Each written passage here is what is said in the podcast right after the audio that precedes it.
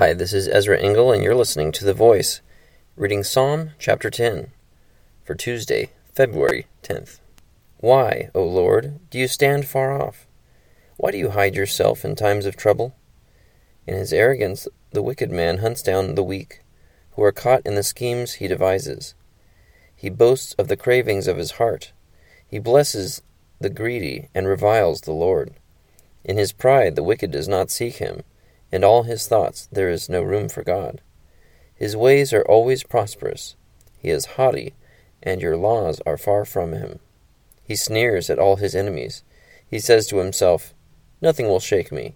I'll always be happy and never have trouble.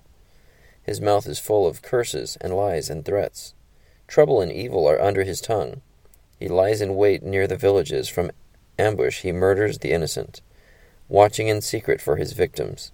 He lies in wait like a lion in cover. He lies in wait to catch the helpless. He catches the helpless and drags them off in his net. His victims are crushed. They collapse. They fall under his strength. He says to himself, God has forgotten. He covers his face and never sees. Arise, Lord. Lift up your hand, O God.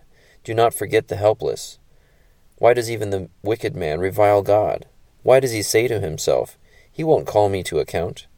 But you, O God, do see trouble and grief. You consider it, to take it in hand. The victim commits himself to you. You are the helper of the fatherless. Break the arm of the wicked and evil man. Call him to account for his wickedness, that would not be found out. The Lord is king for ever and ever. The nations will perish from his land. You hear, O Lord, the desire of the afflicted. You encourage them, and you listen to their cry defending the fatherless and the oppressed, in order that man, who is of the earth, may terrify no more. Psalm chapter 10.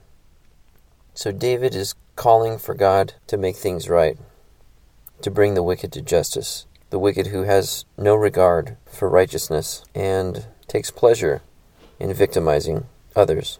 And so we call out to God to rescue and to comfort those who are victims of crimes.